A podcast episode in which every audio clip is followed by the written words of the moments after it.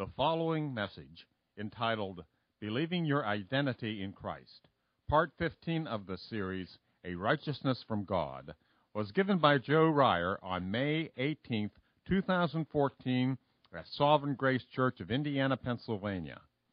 To learn more about our church, please visit sgcindianapa.org. Well, if you have a Bible, open to Romans chapter 6. The title of this message is Believing Your Identity in Christ. Believing Your Identity in Christ. It's going to be based on Romans 6, um, verses 1 through 11. I'm going to assume something. I'm going to assume that you all are familiar with the story of Spider Man. So, anybody who's not familiar with that story, raise your hand right now. I don't know if you're telling the truth. so, Spider Man. It's a great story. It's a fictional story about Peter Parker. I think it was written in the 60s, originally a comic book. And if you, you know the story, young Peter Parker, he was a teenager.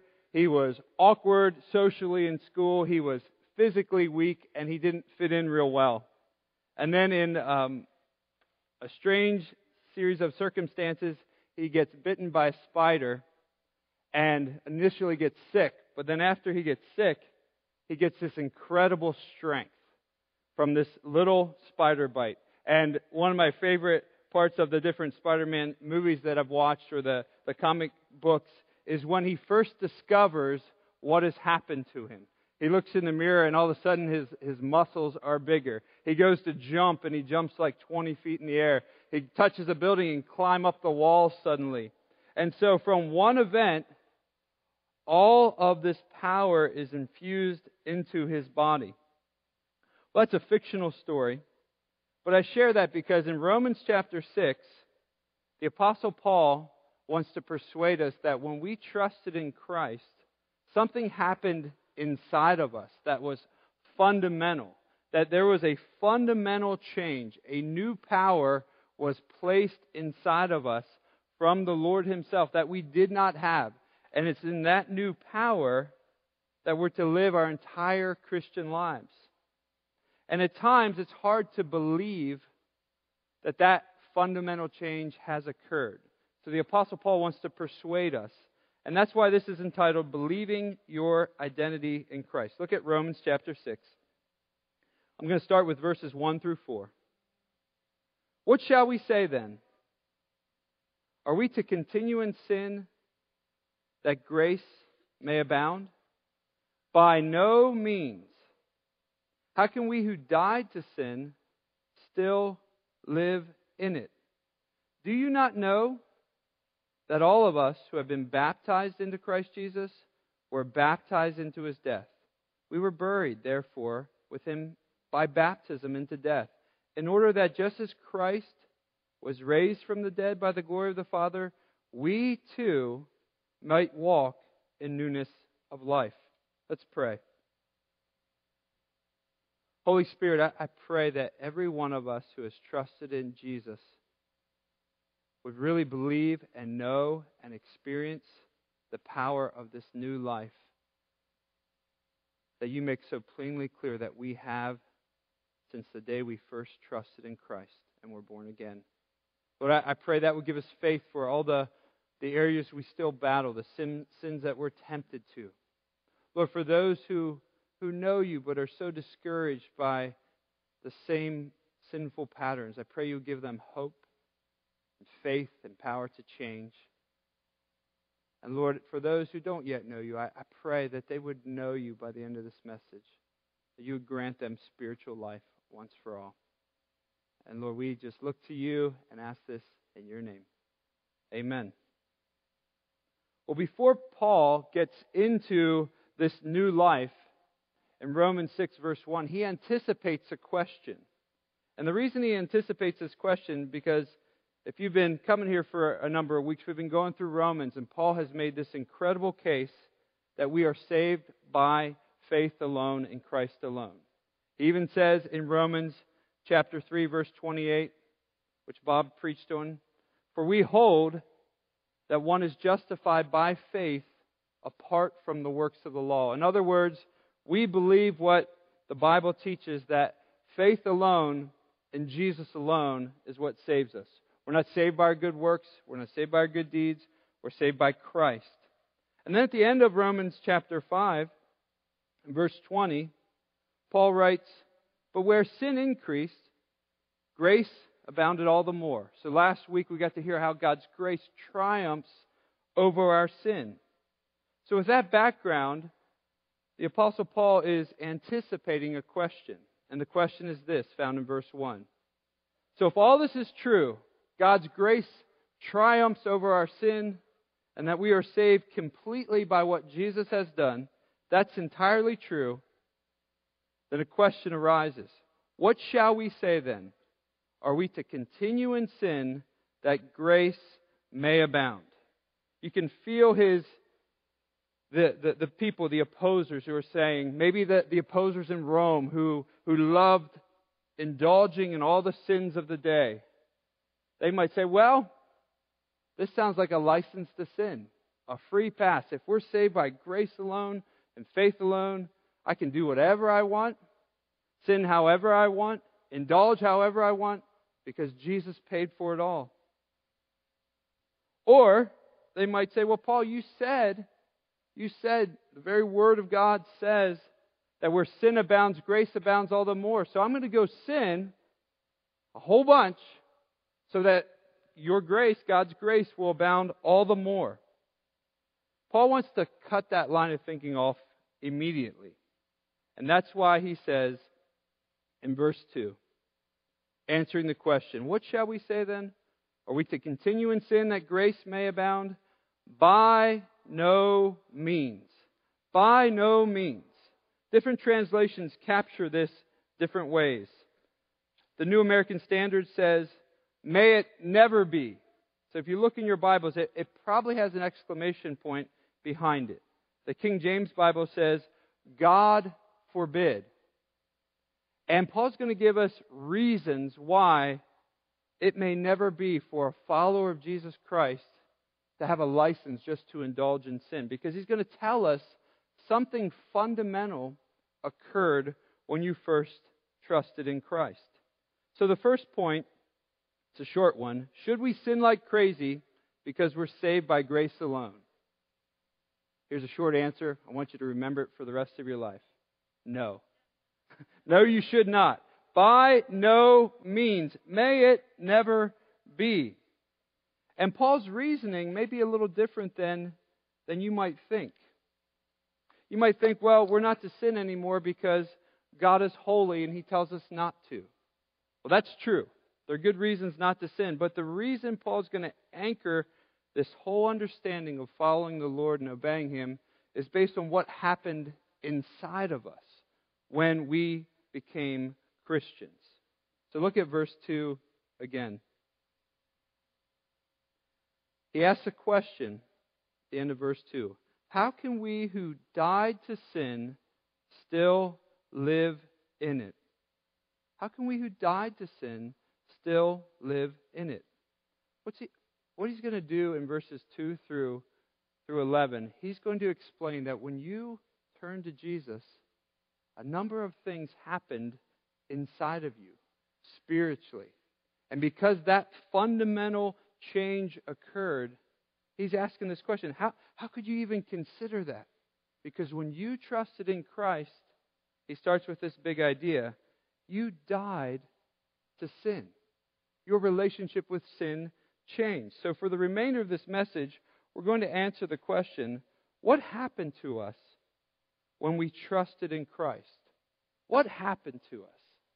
What fundamentally changed? If you, you think of the image of Peter Parker when he became Spider Man, there was a point in time, a change occurred, and then he spent months and years discovering what, how, how deep did that change go? How, how far did that change go? Well, this morning, I want you to be encouraged that a massive change, a fundamental change occurred in your life when you trusted in Christ. And the first part of that change that Paul tells us about is we died to sin. Our relationship with sin changed when you trusted in Christ. We died to it. Think of it this way. If I die today, my relationship with school taxes, property taxes, my mortgage, my utility bills, they all change. I don't have to pay them anymore. I'm dead to them. So when they come calling, I'm not there. I died to those bills. I died to those responsibilities. The, the county, the state, the federal government, I'm no longer in debt to them. I'm no longer a slave to them because I died. The relationship changed. Well, when you became a Christian, you fundamentally died to sin. The relationship changed. And, and I, I can hear your questions. You might think, well, it doesn't feel that way. We're going to get to that later on, probably in the next few weeks. I understand at times it doesn't feel that way, but what I want you to get is the reality is you died to sin when you trusted in Christ. Well, how do we know that? What happened? Look in your Bibles at verses 3 and 4. Paul says, Do you not know that all of us who have been baptized into Christ Jesus were baptized into his death? We were buried, therefore, with him by baptism into death, in order that just as Christ was raised from the dead by the glory of the Father, we too might walk in newness of life. What, what's he talking about here? If you're like me, when you hear the word baptism, you, you probably immediately think of water baptism. But that's not what he's talking about here. When he's using the word baptize, he's meaning as it literally means. It, the word baptized, to be baptized, means to be immersed into something. So when we water baptize someone here, we're immersing them into water. When, when someone baptizes a piece of cloth into dye, they are immersing that into the dye. And that's what he means that, that when he says, Do you not know that all of us who have been baptized into Christ Jesus were baptized into his death? He's referring to the spiritual reality that happened when you trusted in Christ. You were immersed into Christ. You were so identified with Christ you died with Christ, spiritually speaking. You were immersed into Jesus Christ. And this can be a hard idea to, to get our minds around. A man named Ray Ortlund Jr., um, he says it this way By promising a surplus of grace for sinners, does the gospel throw open the door to more and more sinning so that grace may shine all the more brightly? No, because grace unites us with Christ in his death, burial, and resurrection. When you were born again, when you became a Christian, you were so united with Christ, spiritually speaking, in such a way that you, we weren't aware of it.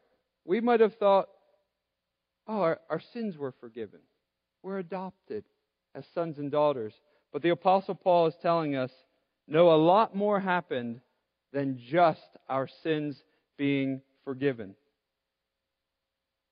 You were so immersed into Christ Jesus that you were immersed into his death. You were buried with him into the baptism into death. Just as Christ was raised from the dead. All that was spiritually happening when you became a Christian. You might be thinking, well, what does that mean and what does it have to do with me? It means the old you died. The old you was crucified. The old you was buried. And if you lived a life like I did as a teenager, that means a whole bunch. That means all the enslavement of all the sins that I had done as a teenager into college when I became a Christian, that Joe died with Christ, was buried with Christ. The old man, the old person, the old you was crucified with Christ when you were born again and made alive. That is wonderful news. And not only is it true that you died, but look at the end of verse 4. Just as Christ was raised from the dead by the glory of the Father, we too might walk in newness of life. We're so identified with the death, with the with Jesus being buried, and with the resurrection that we have new life in Christ. I can remember before I came to Christ, I would try to quit sinning, and I couldn't. I was a slave. I had no power. And then I remember when, when Christ saved me, there was now power. There was, the old Joe had died, and there was new life to obey and follow the Lord. That is wonderful news. I think at times we think so much about our positional righteousness that we are accepted in Christ, which is wonderful and we love it, that we, we might not think enough about what has happened inside of us when you were made spiritually alive. That is a big deal. You have strength from the Lord Himself that began at the moment you were united with Christ. Now, I know that, that this is abstract and at times can be challenging to get our minds around. And as I was preparing for this message, I came across a, a, a, true story from the Civil War that I think will help illustrate how, how are we identified with Christ's death and Him being placed in the grave? How, how does that happen? Well, a man who wrote a book called Born Crucified, L.E. Maxwell, recounts this true story. He says, During the Civil War, a man by the name of George Wyatt was drawn by lot to go to the front, meaning he was most likely going to die in the Civil War. He had a wife and six children. A young man named Richard Pratt offered to go in his stead. So you got George, father of six, knows if he goes, he's going to most likely die. Got a young man who's not yet married, Richard, a good guy, says, You know what, George? I will take your place. Well, before long, the young man, Richard Pratt, was killed in action. The authorities later sought again to draft George Wyatt into service. He protested, entering the plea that he had died in the person of Pratt. He insisted that the authorities consult their own records as to the fact of his having died in identification with Pratt, his substitute. So you see what happened? The man died in his place. They come looking, they knock at his door. George, they see him, he looks alive. We need you to fight. And he says, You know what? I already died. And you could imagine them scratching their heads. What do you mean you died? I'm looking right at you. Check your records. See if I died. So they go to check their records. And as they look at the records, here's what they, they see. He insisted the authorities consult their own records as to the fact of his having died in identification with Pratt, his substitute. Wyatt was thereby exempted as beyond the claims of the law and further service, because as they checked the records, he had in fact died. He had died in the person of his representative. There we have the truth, this man writes, of the identification in a nutshell. God's way of deliverance is through death through identification with our substitute in his death and resurrection. Obviously, we're still alive and, and we're aware that the sinful nature remains. But we really are so identified with Christ that when he died, you died, if you are a believer in Jesus Christ. And so when sin tries to master you and call for you, or when friends entice you, you can say, I, I died. I died to sin. I can remember not long after I had become a Christian, and I was walking on Philadelphia Street on a Friday or Saturday night, and I was by myself, and I remember walking, and as I, I walked down the street, I saw a group of about 20 or so of my old friends heading uptown for a night of partying once again. And, you know, I was a long haired hippie, they were long haired hippies, and it was such a contrast because I was walking one direction and my old crowd was walking another. And they were excited to see me. And, and it was just such a clear picture that, that the old Joe died. I, I'm going in an entirely opposite direction now because of what Christ had done. It was me, but it was no longer me. And as they talked, they realized this is not the same guy. That old one died. He no longer lives for sinful pleasure. That's what happened to all of us. The old you died. Now there's remnants, there's temptations, but fundamentally, you died in Christ. And that is awesome news. But it's not just that we died. Look at verse 4. We too might walk in newness of life. Verse 5 says, For if we have been united with him in a death like his, we shall certainly be united with him in a resurrection like his. We know that our old self, the old man, was crucified with him, in order that the body of sin might be brought to nothing, so we would no longer be enslaved to sin. We've, we've made, been made alive. If you've lived a messy past, be encouraged by what Paul writes in 2 Corinthians chapter 5 verse 17. And even if you haven't, your past was messier than you think it was. Paul writes, Therefore, if anyone is in Christ, he is a new creation.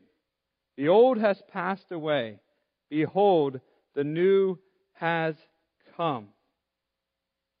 When you were made alive spiritually, the Bible says you were born again. The Bible's using creation language there. God, who spoke the world into existence, spoke your spiritual deadness into life. You were made alive, spiritually speaking. So, what does that mean? What does it mean to walk in newness of life? It means you, you no longer have to sin. You no longer have to obey the sinful nature. So when, when your child dumps their milk on the dinner table for the tenth time that morning, you don't have to get angry. You do not have to get angry. When an attractive person walks by you and you are tempted to lust, if you're a believer, you do not have to give in to lust. When everything you own begins to crumble and fall apart at the same time, and you are tempted to fear and worry for your finances, you do not have to give in to those thoughts. When you think about your life's circumstances and you are just marked by fear, if you're a believer, the old fearful you died when you came to Christ. The anxious you died.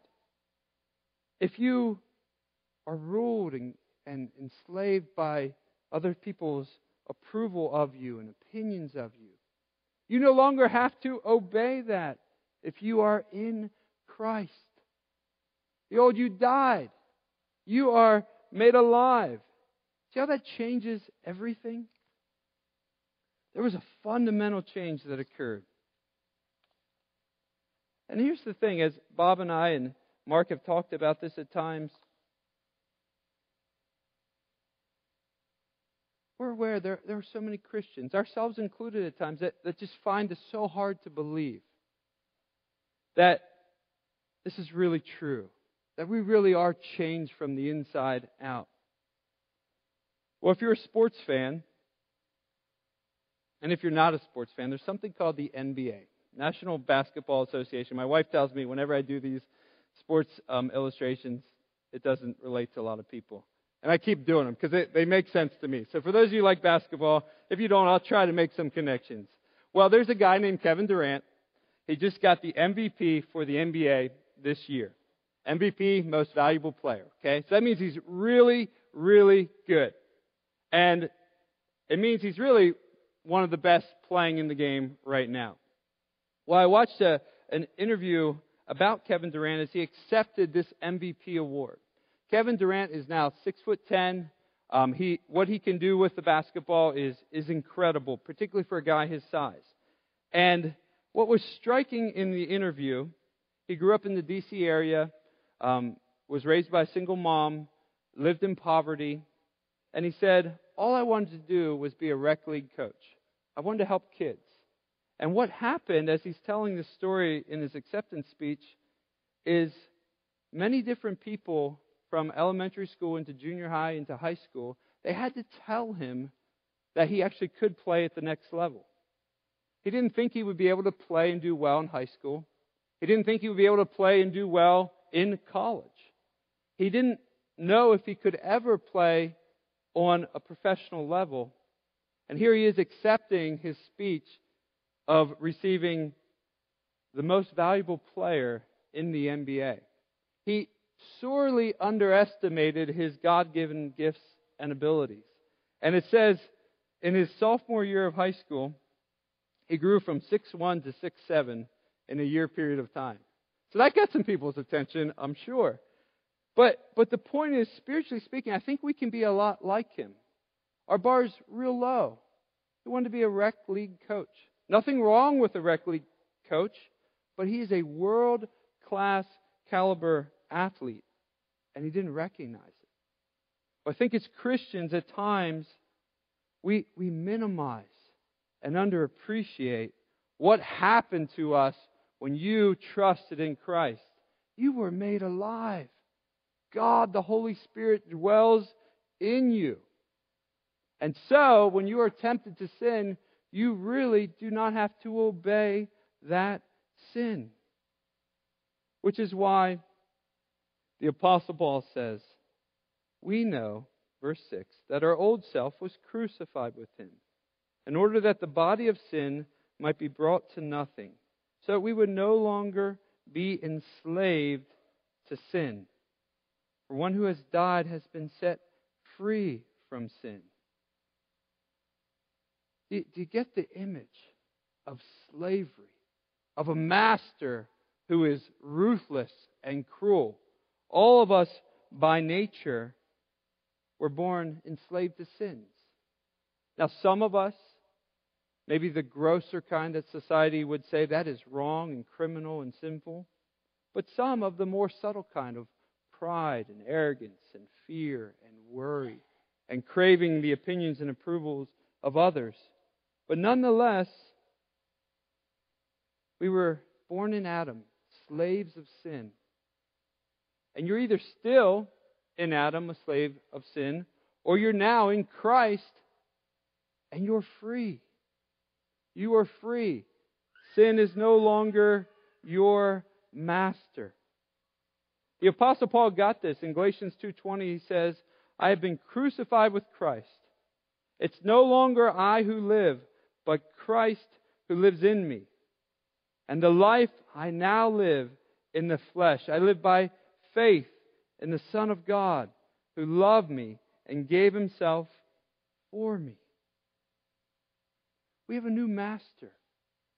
So when sin comes calling, you do not have to obey it. You do not have to listen to those sinful desires and temptations. You might say, well, it feels like I do. And I understand that.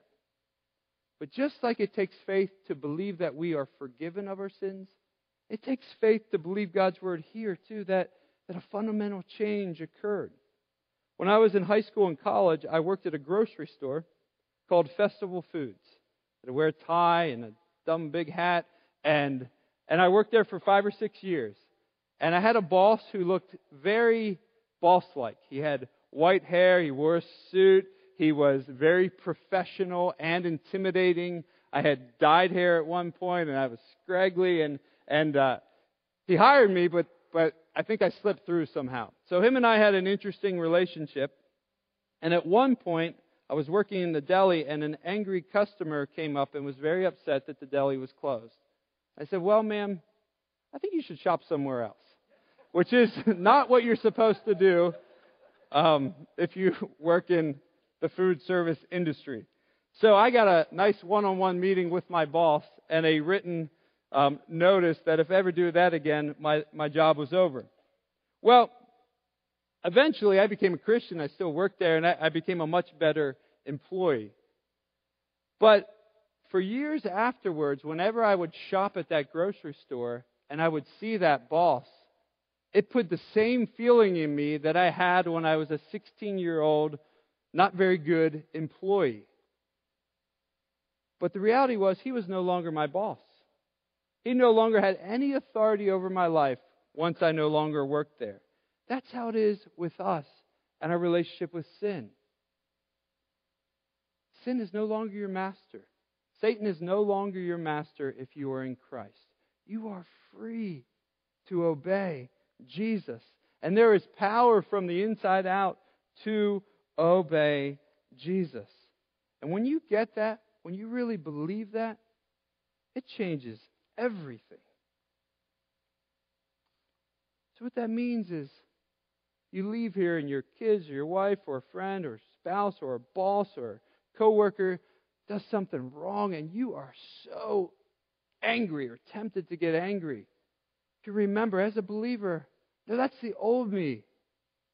He or she was nailed to the cross, buried in the grave, and a new me was made alive. I don't have to give in.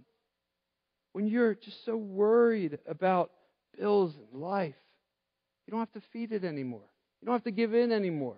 That old you was crucified and buried. When you're tempted to, to pride and say, look, look at what I've done. Look how great I am. Look how much money I have earned, or whatever the temptation would be. Think, no, that's the old me. The old me was killed on the cross and buried. And the new me is, is what Jesus has done. Or if it's simple pleasure and you are just, you used to indulge and now the temptation comes and you want to indulge again and friends from the past show up, you can think, no, that me was crucified, buried, and now I'm a new creation. That's all because of what Christ has done. And, and God wants us to believe our new identity in Christ because it is wonderfully freeing. And then he concludes this section in verses 8 through 11. That we are united with Christ's life here and now. Look at verses 8 through 11.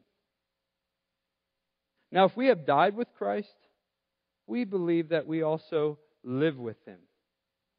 We know that Christ, being raised from the dead, will never die again. Death no longer has dominion over him. For the death that he died, he died to sin, once for all. But the life he lives, he lives to God.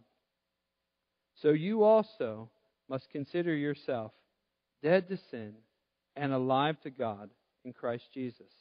And what Paul's doing here is he keeps kind of hitting the same themes over and over again because he wants the Christians in Rome, both Jewish Christians and Greek Christians, to get this.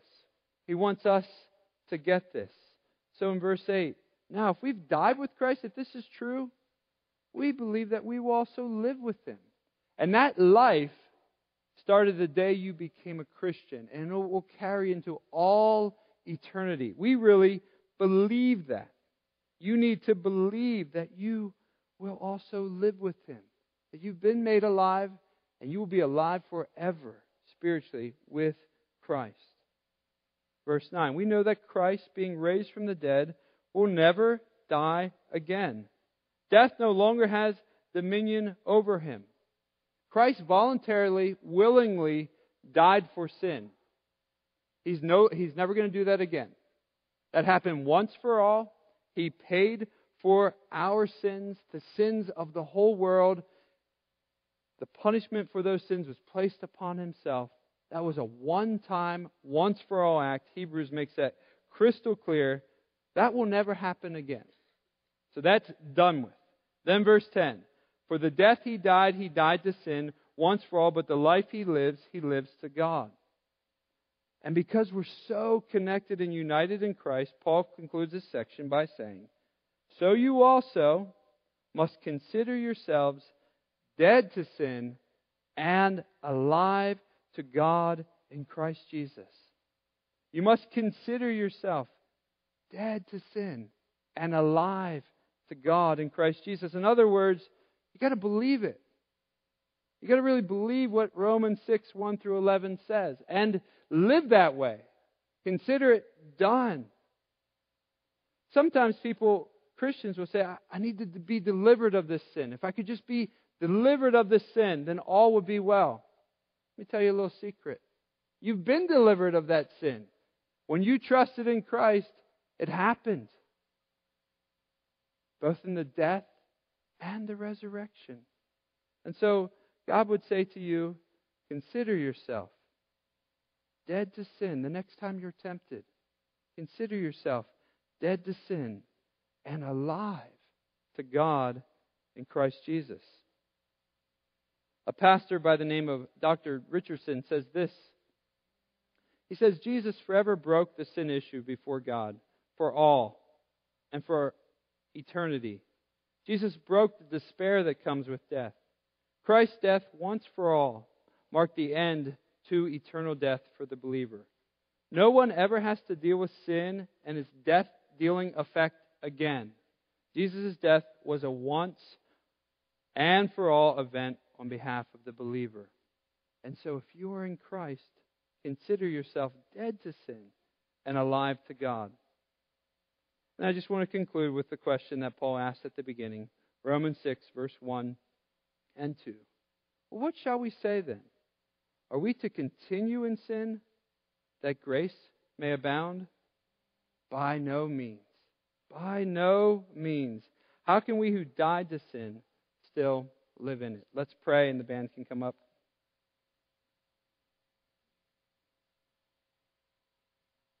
Holy Spirit, we pray that you would help every believer to really believe and be amazed and find joy in the reality of this identification with you, both in your death and your resurrection. Lord, may that reality help us to fight against sin and to pursue righteousness and to serve you with joy and amazement, wonder, and may you receive lots of glory because of that. Lord, it is not our doing, but it's yours. And we, we thank you for it. Thank you for the truth of this passage. Lord, help us to just respond in worship and song to you. And we ask this in your name. Amen.